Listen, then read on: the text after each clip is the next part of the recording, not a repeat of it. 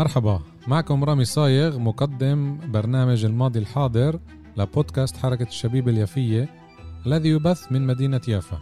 برنامج الماضي الحاضر سيشبك بين أحداث تاريخية وبين واقعنا الحالي الذي نعيشه بشكل خاص في البلاد وفي الوطن العربي بشكل عام. سأستضيف من خلال البرنامج شخصيات يافوية وفلسطينية للبحث في هذه الأحداث. مساء الخير، معكم رامي صايغ برنامج الماضي الحاضر عبر بودكاست حركة الشبيبة اليافية من مدينة يافا. حلقة اليوم مميزة، حلقة خاصة عن قرية أسدود الفلسطينية الكنعانية.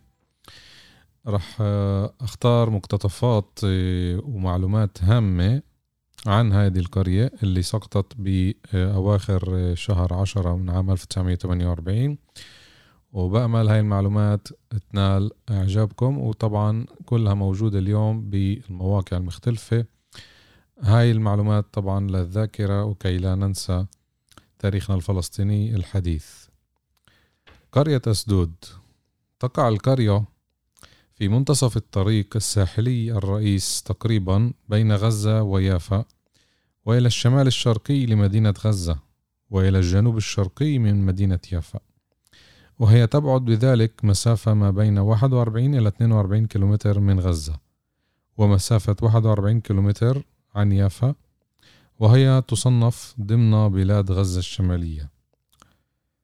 حدودها يحدها من الغرب البحر الأبيض المتوسط الذي تبعد عنه مسافة 5 كيلومترات تقريبا، كما يحدها من الجنوب قرية حمامة، ومن الجنوب الشرقي بيت دراس، وإلى الشرق البطاني الشرقي والغربي، ومن الشمال الشرقي قرية برقة وقرية يبنة وقرية بشيت وهي من قضاء الرملة، ومن الشمال الغربي عرب سكرير أو نهر سكرير، وهي بذلك تساهم في رسم جزء من الحدود بين قضاء غزة والرملة من ناحية قرية بشيت. القرية كانت طبعا مكونة من عدة حمائل. الحمائل الرئيسية هي عبارة عن 4، أسمائها الجودة، الدعالسة، الزكاكتة أو الزقاقطة، والمناعمة. بيوت القرية كانت مميزة طبعا مثلها مثل كل قرية. يذكر أهالي القرية أن بيوت القرية كانت متجاورة من الطين يتخللها بعض الشوارع، وفي أواخر الثلاثينات أقيمت بعض البيوت المبنية من الحجر، وأنشئ في القرية مصنعا للقرميد كان صاحبه من غزة من عائلة الحفناوي، مما جعل الكثيرين من أهالي القرية يغيرون سقف بيوتهم واستبداله بالقرميد. طبعا القرية كانت زراعية مثل كل القرى الفلسطينية، وأراضيها طبعا خصبة، فالحياة الزراعية كانت هي الأساسية.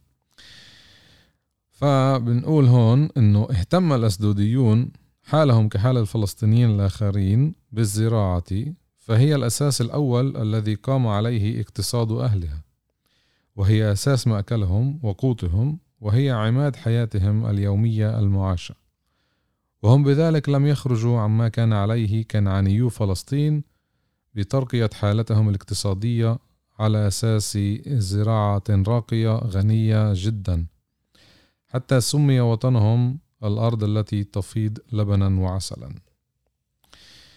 كانت الزراعة هي الحرفة الرئيسية لأهالي أسدود، فقد توفرت لدى السكان مقومات الزراعة الناجحة في معظم الأراضي، وذلك لخصوبة التربة وهطول الأمطار الكافية ووجود الأبار التي تراوح أعماقها بين 16 و34 مترا وأحيانا إلى 60 مترا.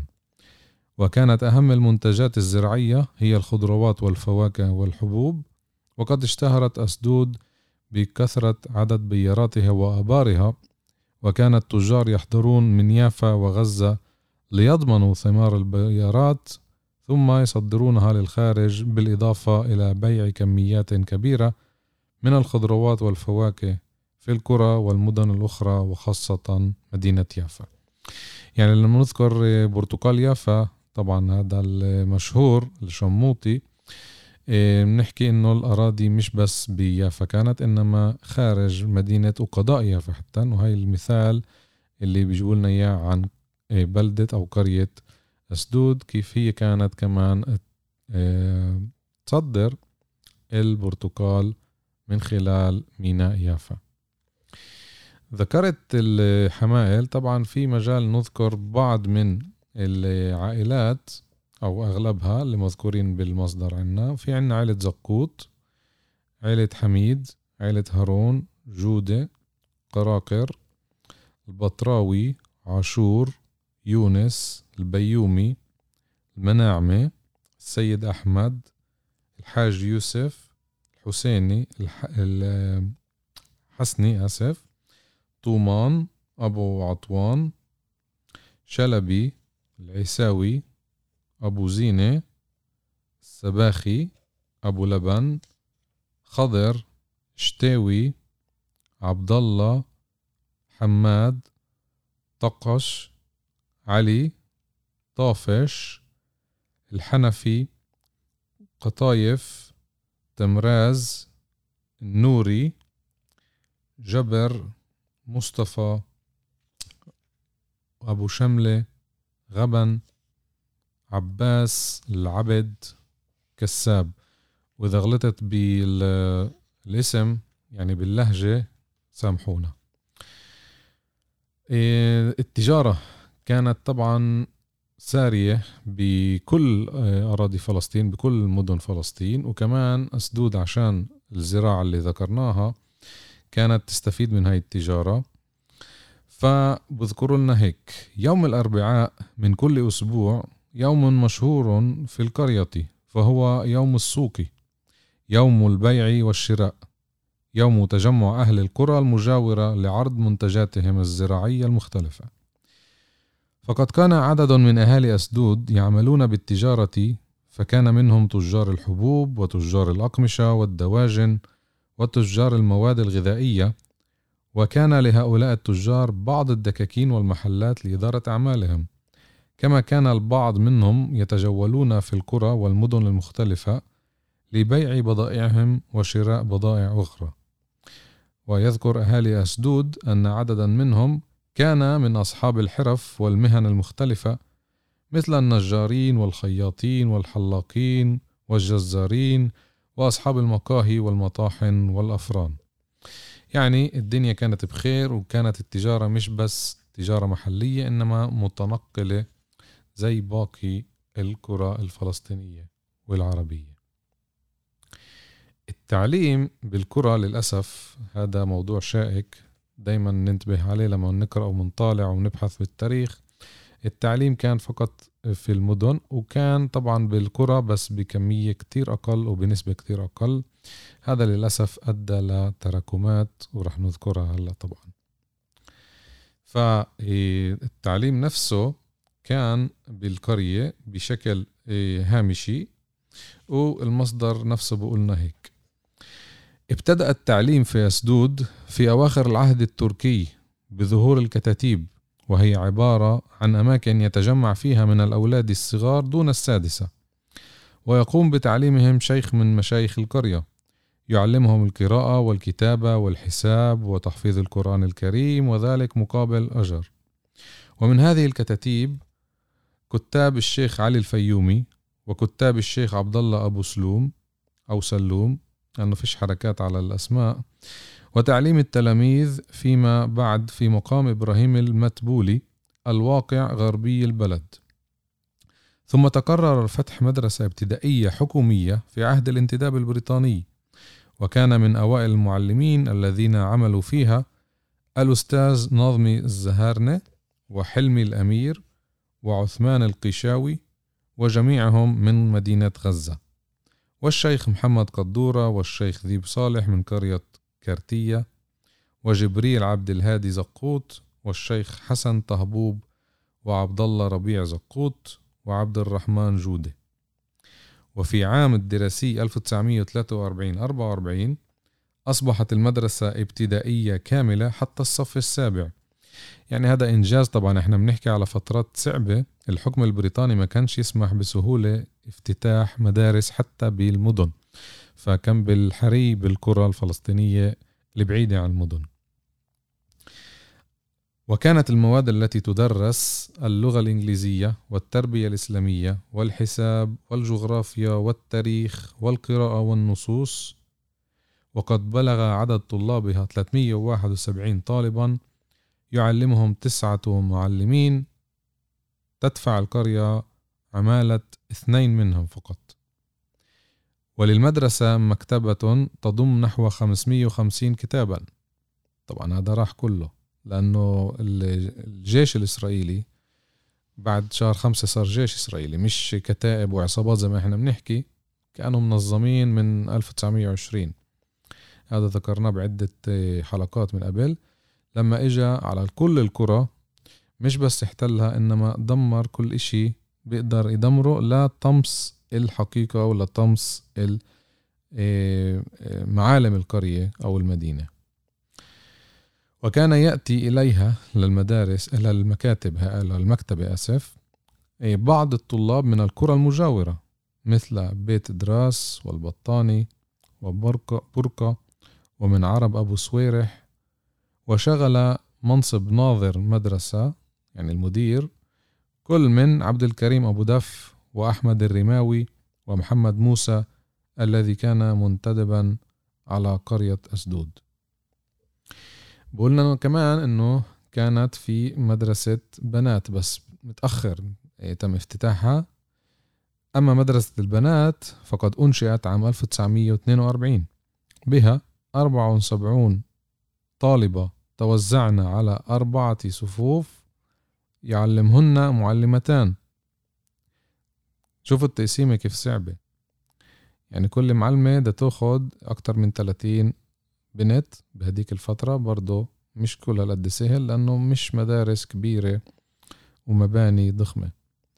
معلمتان هما وداد محمد سعيد الحجاوي من نابلس ولطيفة زقوط من المجدل، تدفع القرية راتب معلمة واحدة منها. يعني هاي كمان معلومة اللي ذكروها برضو بمدرسة البنين، كيف مش الكل كانوا ياخدوا أجار، مش كل المعلمين والمعلمات. وفي أسدود 203 رجال يلمون بالقراءة والكتابة. شوفوا العدد قديش قليل نسبة لعدد السكان اللي كانوا بالقرية. وربما كان لعدم اهتمام أهل القرية بالعلم أسباب، منها اشتغالهم بالعمل في أراضيهم وعدم اقتناعهم بأهمية التعليم. هذا الأمر كتير متواجد كان بالقرى، وللأسف زي ما بقول موضوعنا الماضي الحاضر، للأسف الشعوب اللي تنهضش هي الشعوب اللي بتتعلمش، هي الشعوب اللي تخلي أولادها تشتغل من جيل 7 و8 و9 على أساس إنه تعيش. وأكيد في ظروف صعبة على الكل، بس من ناحية تانية إذا الشعوب تهمل التعليم فالشعب هذا أو الشعوب رح تتدهور، ويمكن بيوم من الأيام رح تختفي، لأنه التعليم هو الأساس لكل نهضة. بنكمل بالقرية ايش كان فيها من ناحية التعليم. شفنا كيف ضعيفة، بس 2 مدرستين، مدرسة للأولاد ومدرسة للبنات.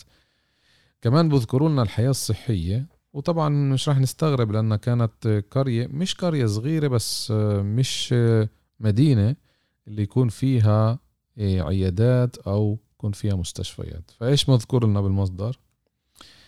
تفتقر القرية في مجال الرعاية الصحية إلى كثير من مستلزمات الحياة الصحية كالمستشفيات والأطباء وطواقم التمريض، فالقرية لا يوجد فيها إلا عيادة صحية واحدة في دار أحمد البيك البيومي تعالج مرضى العيون. على فكرة هاي الظاهرة كانت موجودة بفلسطين، مرض العيون كان منتشر بكل أنحاء فلسطين بالقرن 19 والقرن 20. وبعض الأمراض البسيطة ويوجد فيها تمرجيان. يعني نقول لهم اليوم صيدلية، مختصان بالرمد الحبيبي الذي كان شائعا في جنوب فلسطين، أحدهما عزة العلمي ويكنى بأبي هشام، والآخر أبو حسين غيث من بيت إكسا. أما الأطباء فكانوا يزورون القرية يوما واحدا في الأسبوع، والقرية مثلها كمثل باقي القرى الأخرى تعتمد على العلاج البدائي في معالجة كثير من أمراضها، مثل التداوي بالأعشاب والكي والتبخير. أما الحالات المستعصية والتي لا تقدر القرية على علاجها، فيتوجه أصحاب هذه الأمراض إلى القرى والمستعمرات اليهودية المجاورة، وغالبا ما كانوا يذهبون للعلاج في المجدل أو برقة أو يافا أو يزور أو بيت راس. الحياة الصحية طبعا مش سهلة، مش بس بأسدود، بكتير مناطق بكتير قرى، لسبب واحد إنه الاقتصاد طبعا قد ما كان منيح بس ما كانش في مجال لبناء مستشفيات طبعا غير بالمدن، وأهل القرى كانوا دايما يعتمدوا على المدن بهاي الحالات. إشي حلو لقيته بالكتاب هذا، وإحنا دايما نعرف عن الأمثال الشعبية، والأمثال الشعبية طبعا أهالي المدن برضو بيستعملوها، بس اللي لقيته بالكتاب انه في امثال شعبية كانت تستعمل بالقرية وفي لها تشابه مع الامثال الشعبية اللي كانوا يستعملوها برضو اهل المدينة. يعني في تشابه او في يمكن نفس الامثال يستعملوها المدنيين والقرويين. مش راح اذكر طبعا هاي الامثال كلها لانه هنا في موجود عشرات الامثال، بس في امثال هيك سجلت على جنب لنشوف انه كيف لليوم نستعملها، حتى احنا اهل المدينة نستعمل هاي الامثال. واشي كتير مميز، الامثال هذه مش بس فولكلور، مش بس ماضي، مش بس حضارة، انما بتعكس حياتنا، بتعكس حياة البني ادم لليوم كمان. حتى لو احنا سنة 2021 لليوم بنشوف تصرفات الناس، بنشوف الاحداث، بنشوف كل اشي حوالينا، وبنقول صدق المثل الفلاني. فهذا الاشي مش مجرد كلمات عابرة، انما اشي كتير كتير مهم ولازم يرسخ بذهوننا وبعقولنا وبكياننا ونمرقه للأجيال الجاي، لانه اذا نسينا هيك امثال يعني نسينا جزء من ماضينا. اكم من امثلة حلوة اللي حابب اسمعكم اياها، أكيد في منكم بعرفها كلها، في يمكن مش رح يعرفها جزء منها. في المثل المضحك، في أمثلة كتير مضحكة طبعا، وفي أمثلة هيك بتحكي على الحياة العامة طبعا. أكل مرعى أو قلة صنعة، إن غاب القط العب يا فار، إن كان صاحبك طماع اعمل حالك قليل حساب. أنا وأخوي على ابن عمي، وأنا وابن عمي على الغريب، أهل السماء حملاح، أوله دلع وآخره ولع، بيقتل القتيل ويمشي بجنازته، اتمسكنوا لحد ما تمكنوا. في كتير أمثلة وكتير انعكاس للحالات الاجتماعية اللي كانوا ما زالوا الفلسطينيين بيعيشوها وبيستعملوها برضو لليوم. هاي عبارة عن ثقافة اللي ممنوع نتركها ونهملها. القرية سقطت في 26/10/1948 بعد ما تم احتلال قضاء يافا بشهر 5 أو حتى أواخر 4 سنة 48. الصهاينة كملوا باحتلال الأراضي الفلسطينية ووصلوا بشهر 7 زي ما حكينا بالحلقة السابقة عن سقوط مدينة اللد. رغم المقاومة طبعا الجيش الإسرائيلي طوق مدينة اللد والرملة، وتم طرد أكثر من 90% من أهالي هاي البلدتين أو المدينتين. وشهر 7 سقطت نقدر نقول أو سقط كل قضاء الرملة. بيكمل الجيش الإسرائيلي بالطمع تبعه طبعا والجشع والاحتلال والتنكيل والقتل والتشريد، وبيكمل لاتجاه الجنوب. شهر 5 بعد ما الإسرائيليين أو اليهود بيعلنوا عن الدولة، مع أنه أعلنوا وكملوا الحرب طبعا والطرد والتشريد، ولسه ما كانش في حدود عكس المنطق، يعني لما في دولة يعني في حدود. فبيكملوا يحتلوا المناطق الجنوبية اللي هي تعنقول جنوب قضاء يافا وجنوب قضاء الرملة، وبوصلوا للمنطقة اللي حكينا عنها اللي هي أسدود والقرى اللي حواليها. بس بشهر 5 بفوت الجيش المصري على المنطقة، وين عراق المنشية وين جات وين طبعا أسدود وين قضاء غزة تعنقول، وبيحاول يدافع عن هذا القضاء على أساس إنه الإسرائيلي ما يحتلش هذا القضاء ويضله بحدوده اللي حكينا عنها اللي حدود الرملة ويافا. بس للأسف الجيش المصري زي ما الكل بيعرف أو اللي مطالع بهذه الأمور حصل على أسلحة غير صالحة للحرب، وكان لهم أسلحة طبعا صالحة للحرب بس الأسلحة هاي ما كانتش كافية. والجيش المصري طبعا عارك، ونوجه له التحية طبعا بسنة 48 هذا آخر معركة شنها الجيش المصري بشرف تعنقول. المعارك اللي اجت بعدها معارك كانت تختلف اختلاف تام عن معارك 48. 48 اجوا الجيوش المصرية يدافعوا عن الحدود اللي حتى الأمم المتحدة اللي احنا منعترفش بقرارها انه قرار طبعا ظالم، حتى الأمم المتحدة قررت انه جزء من الأراضي الفلسطينية طبقة للدولة العربية الفلسطينية. فالمقاومة المصرية كمان مرة بنقول انه كانت بكل قواها تحاول تصد التقدم الإسرائيلي، بس طبعا الوقت لما كان يمرق ما كانش لصالح المصريين.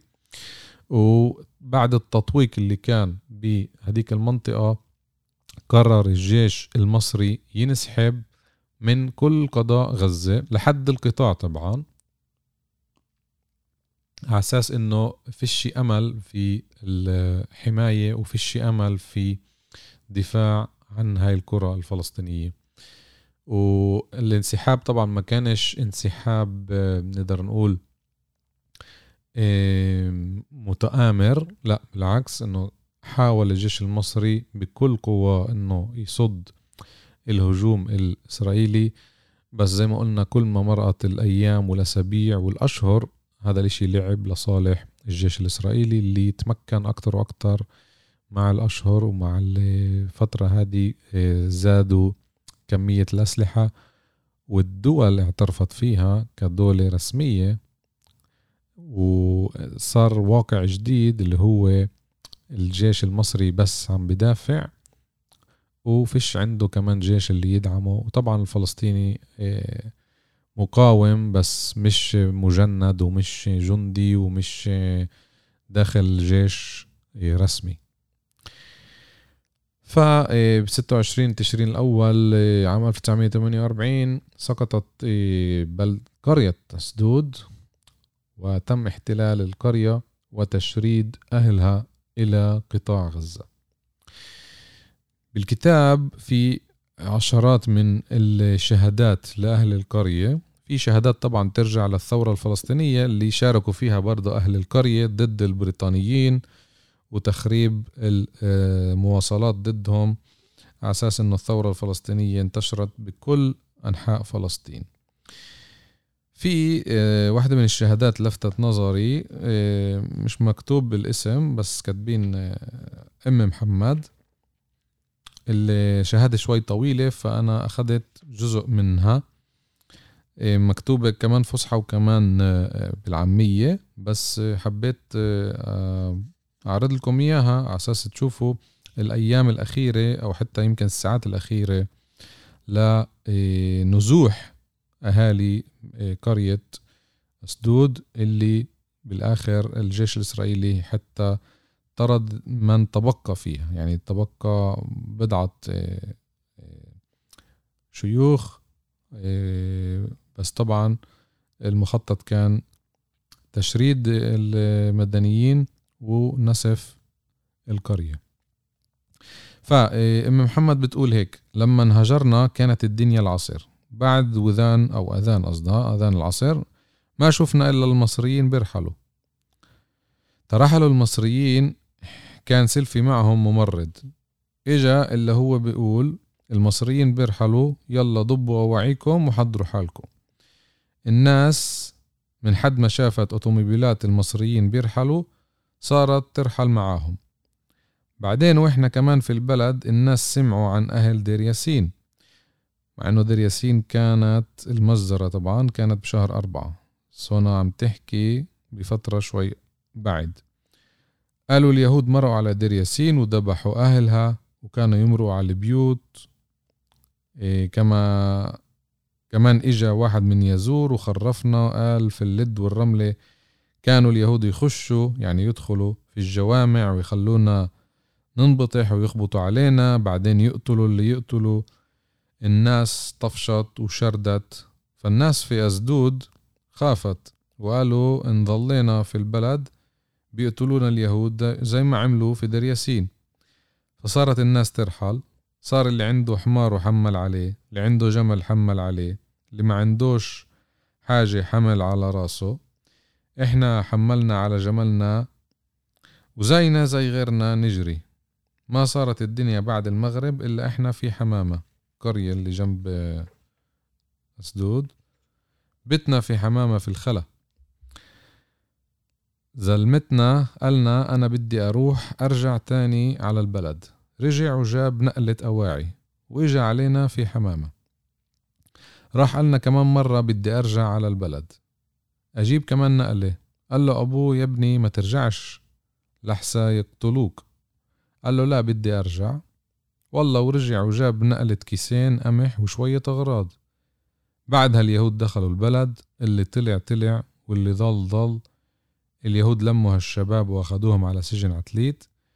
سجن عتليت على فكرة موجود جنوب حيفا ولليوم معسكر، يعني في موقع تاريخي هناك من مئات السنين إذا مش أكتر. بدل ما يرمموه يعملوه موقع سياحي خلوه سجن. بعد ما أخدوهم على سجن عتليت الاختيارية والعواجيز ركبوهم في هالبساط لحد آخر حمامة القرية، يعني قريب من المجدل، وفلتوهم قالوا لهم يلا روحوا على فاروق، هذه هي الطريق، زي ما كانوا يقولوا لأهل اللد يلا على عبد الله. بالقراءة هذه أعطيت إشي بسيط من تاريخ قرية أسدود الكنعانية اللي بيعود تاريخها إلى آلاف السنين ما قبل الميلاد. اليوم القرية أو موقع القرية مش موجود يعني عليه بناء، إنما تم تدمير المعالم، يمكن ضل بس بقايا من الجامع لليوم، بس الأسوار طبعا والسقف مش موجود. الإهمال طبعا معروف ليش، هم لو صح لهم كان هدموا كل حجر بحجر زي ما هدموا أكتر من 540 قرية فلسطينية بأواخر 47 لحد أواخر 49. فهذا الجزء اللي قرأته من كتاب الدكتور عبدالله عبدالجليل المناعمي والباحث الأستاذ رشاد المدني. هاي هي حلقتنا لليوم، الماضي الحاضر دايما معكم عبر القنوات المختلفة. طبعا البودكاست تبع حركة الشبيبة اليافية موجود على الفيسبوك، وبتقدروا تسمعونا بالتطبيقات الابل والسبوتيفاي والبودبين، وطبعا على الجوجل. كان معكم رامي صايغ بحلقة جديدة، لنا لقاء آخر، إلى اللقاء.